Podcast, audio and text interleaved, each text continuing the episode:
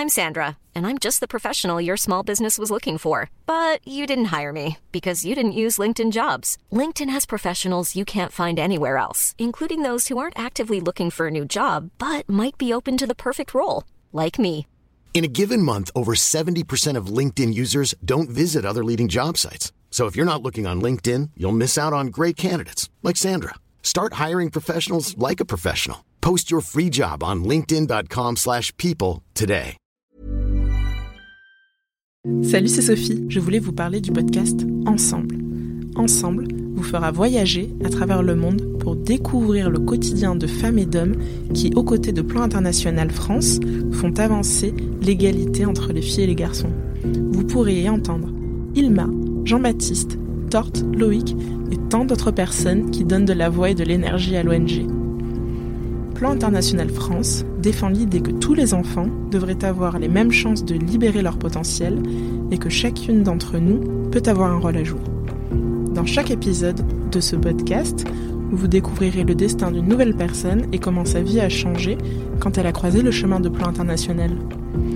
Ensemble est disponible sur toutes les plateformes d'écoute. Ce podcast est une ouverture sur le monde et une invitation à l'engagement. Bienvenue dans 4 filles et une culotte tachée, un podcast de Mademoiselle et Plan International France, l'ONG qui agit tout autour du monde pour les droits des enfants, des jeunes et l'égalité entre les filles et les garçons. Quatre filles, habitant dans quatre pays différents, s'envoient des colis contenant la même chose, les protections hygiéniques qu'elles utilisent au quotidien et une lettre qui raconte ses premières règles. Ainsi, quatre filles et une culotte tachée dessinent un panorama des tabous qu'il reste à lever tout autour du monde sur les menstruations. Car si plus de 80% des filles en France considèrent que les règles restent un tabou majeur dans les pays en développement, elles ne mesurent pas toujours l'impact néfaste de ces idées reçues sur la vie quotidienne des habitantes de ces pays. Pour plus de 8 filles sur 10, prendre conscience de ces discriminations les révolte. 80% d'entre elles appellent les gouvernements à lutter contre les inégalités provoquées par le manque d'accès à l'hygiène menstruelle dans le monde, pour que chaque fille et chaque femme soient libres tous les jours du mois.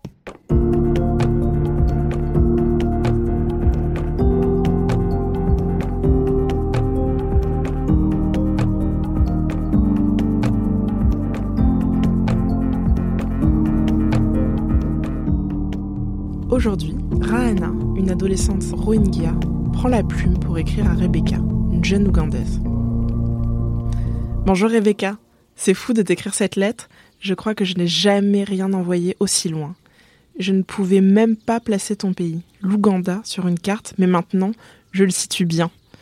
Et c'est fou aussi de t'envoyer un colis de protection hygiénique, parce que moi, j'en ai beaucoup manqué. Je ne pensais pas que je pourrais en offrir à une autre fille un jour. Chère Rebecca, moi c'est Rahana. J'ai 19 ans et je vis au Bangladesh.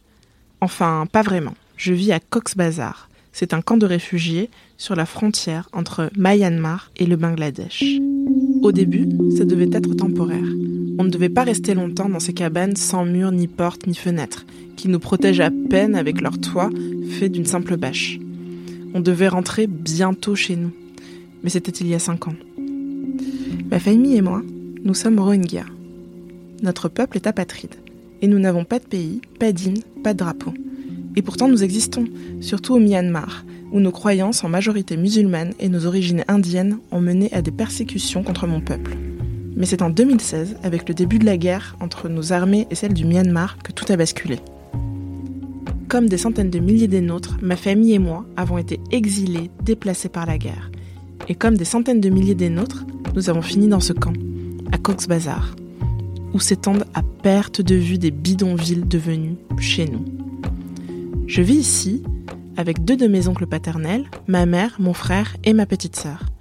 Nos journées se suivent et se ressemblent, pleines d'ennuis, même si je trouve du réconfort et du sens dans les cinq prières qui les rythment du matin au soir.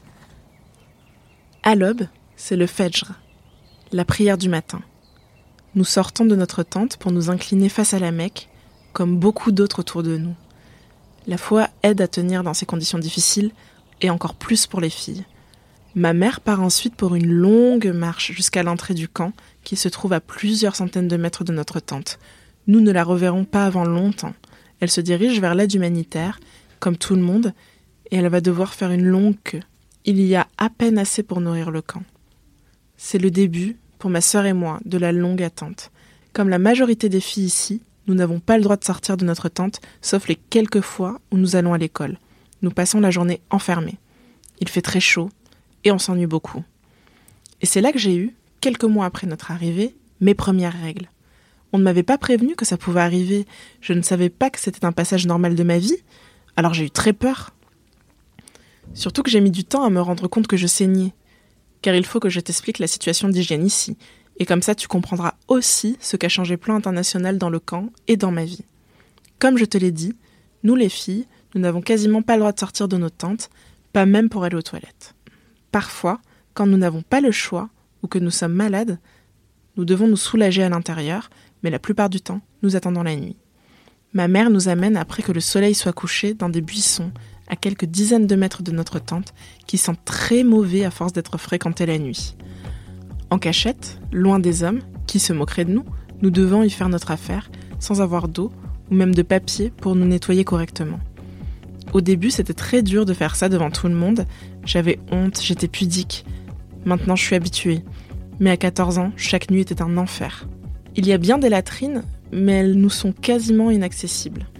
Un pauvre cabanon de toilette, parfois juste un trou dans le sol, pour 100 personnes qui font la queue dès le matin.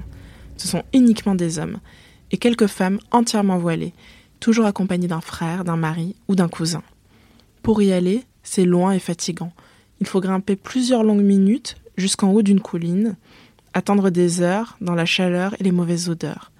Je préfère encore la jungle, la nuit.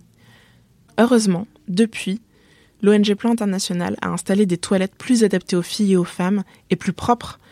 Mais avant ça, c'était très dur. Tu peux comprendre, vu ces conditions, que j'ai mis du temps à remarquer le sang sur mes cuisses. Et que je n'ai pas compris tout de suite à quel point il allait faire de ma vie un enfer. Quand j'ai eu mes règles, mon début d'éducation s'est arrêté. Après toutes ces années à étudier, je n'ai plus eu l'autorisation d'aller à l'école installée ici par une association au début du conflit. J'avais parfois le droit de m'y rendre et ça me faisait un bien fou. Ça changeait de l'ennui et des longues journées. J'ai oublié presque le camp, la peur, la peine, la faim et surtout que mon père me manquait. Mais les filles qui ont leurs règles ne vont plus à l'école. Elles doivent rester chez elles, s'occuper des tâches domestiques. C'est ma mère qui m'a expliqué comment les choses allaient se passer. Pendant mes premières règles, je n'ai pas pu aller dehors, même pas pour aller aux toilettes. En me voyant disparaître sept jours entiers, les membres de ma communauté ont compris le message et ont su que j'avais mes règles. Pendant cette semaine, je n'ai pas pu me peigner les cheveux, me nettoyer convenablement. Je n'ai pu voir aucune personne de ma famille autre que les femmes. Si un homme survenait, je devais me cacher. On disait que je n'étais pas à la maison. Tu te rends compte du tabou? Tu trouveras dans ce colis deux types de protection. Le premier est un bout de tissu arraché à un vêtement dont je ne me souviens même pas avant que les équipes de plan international n'interviennent dans le camp, c'est ça qu'on utilisait comme serviette, car on n'avait pas assez d'argent pour en acheter et de toute façon il n'y en avait quasiment jamais. Je sais maintenant, grâce à ce que j'ai appris avec Plan International, que c'est très mauvais pour la santé d'utiliser ces morceaux de tissu, surtout qu'on ne peut pas les laver correctement. Parfois, on doit carrément creuser la terre pour y trouver un peu d'eau sale. C'est dangereux pour nous et pour notre corps. Une fois que les tissus étaient pleins de sang, j'ai dû les confier à ma mère, selon la tradition. De toute façon, je ne pouvais pas quitter la tente. Elle est allée à quelques dizaines de pas les enterrer, comme tant d'autres femmes avant elle et tant d'autres après. On n'a pas de poubelle, on n'a pas d'eau, et on ne va pas laisser traîner les preuves de notre impureté devant tout le monde. Malheureusement, la façon d'utiliser ces protections n'est pas la seule chose que j'ai apprise durant mes premières règles. Le deuxième jour, j'ai cru que j'allais mourir. D'horribles crampes traversaient mon ventre et envoyaient des décharges jusque dans mes reins. J'avais des nausées, de la fièvre, de la diarrhée. Grâce aux équipes de plan international qui nous ont appris comment marchent nos corps, je sais maintenant que ces douleurs font partie de mes règles, que ce n'est pas de chance, mais la première fois, je n'étais pas prête.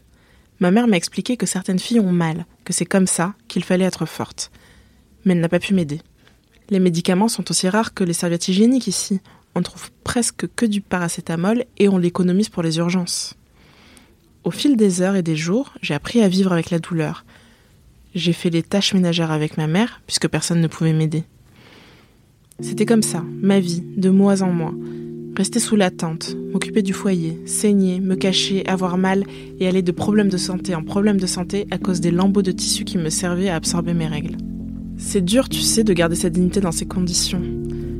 on en vient à rêver de peu de choses. D'un médicament contre la douleur, d'eau fraîche, d'une serviette jetable, comme j'avais vu ma mère en utiliser avant, avant la guerre, l'exil et le camp. C'est pour ça que j'aime bien le nom des produits que nous distribue maintenant l'ONG Plan International et qui ont amélioré un peu ma vie. Les kits de dignité. C'est bien pensé? On y trouve de quoi rester propre, des produits d'hygiène de base, comme bien sûr du savon, mais aussi des barres détergentes et des produits autour de l'hygiène intime, des sous-vêtements et des serviettes hygiéniques jetables. Infiniment mieux à utiliser que des bouts de tissu déjà sales. Surtout qu'on a aussi droit à des explications sur comment bien les utiliser, comment fonctionnent les règles et notre corps. Maintenant, je sais pourquoi j'ai aussi mal, même si ça ne change rien à mes douleurs. Je sais que c'est mon corps qui marche comme ça. C'est pour ça que tu trouveras du tissu et des serviettes jetables dans mon collier, Rebecca. Parce que j'ai utilisé ces deux protections dans ma vie et je préfère largement la seconde option. À différents endroits du camp, Plan International construit aussi des toilettes spécialement adaptées aux filles et aux femmes. Elles sont mieux couvertes et on apprend tout à les garder propres malgré notre peu d'accès à l'eau. Il y a même des endroits où on peut se laver, faire sa toilette. J'ai hâte qu'il y en ait un d'installer près de ma tente. Tu l'auras compris, ma vie n'est ni facile ni douce. Je la préfère néanmoins à l'horreur de la guerre, dont je ne peux pas te parler, car je ne peux pas y mettre des mots. J'espère simplement qu'un jour tout ça finira, qu'un jour je pourrai avoir un chez moi et ne plus avoir peur ni mal. J'espère que c'est le cas pour toi, Rebecca. J'espère que tu es libre et en bonne santé. Ta sœur du bout du monde, Rahana.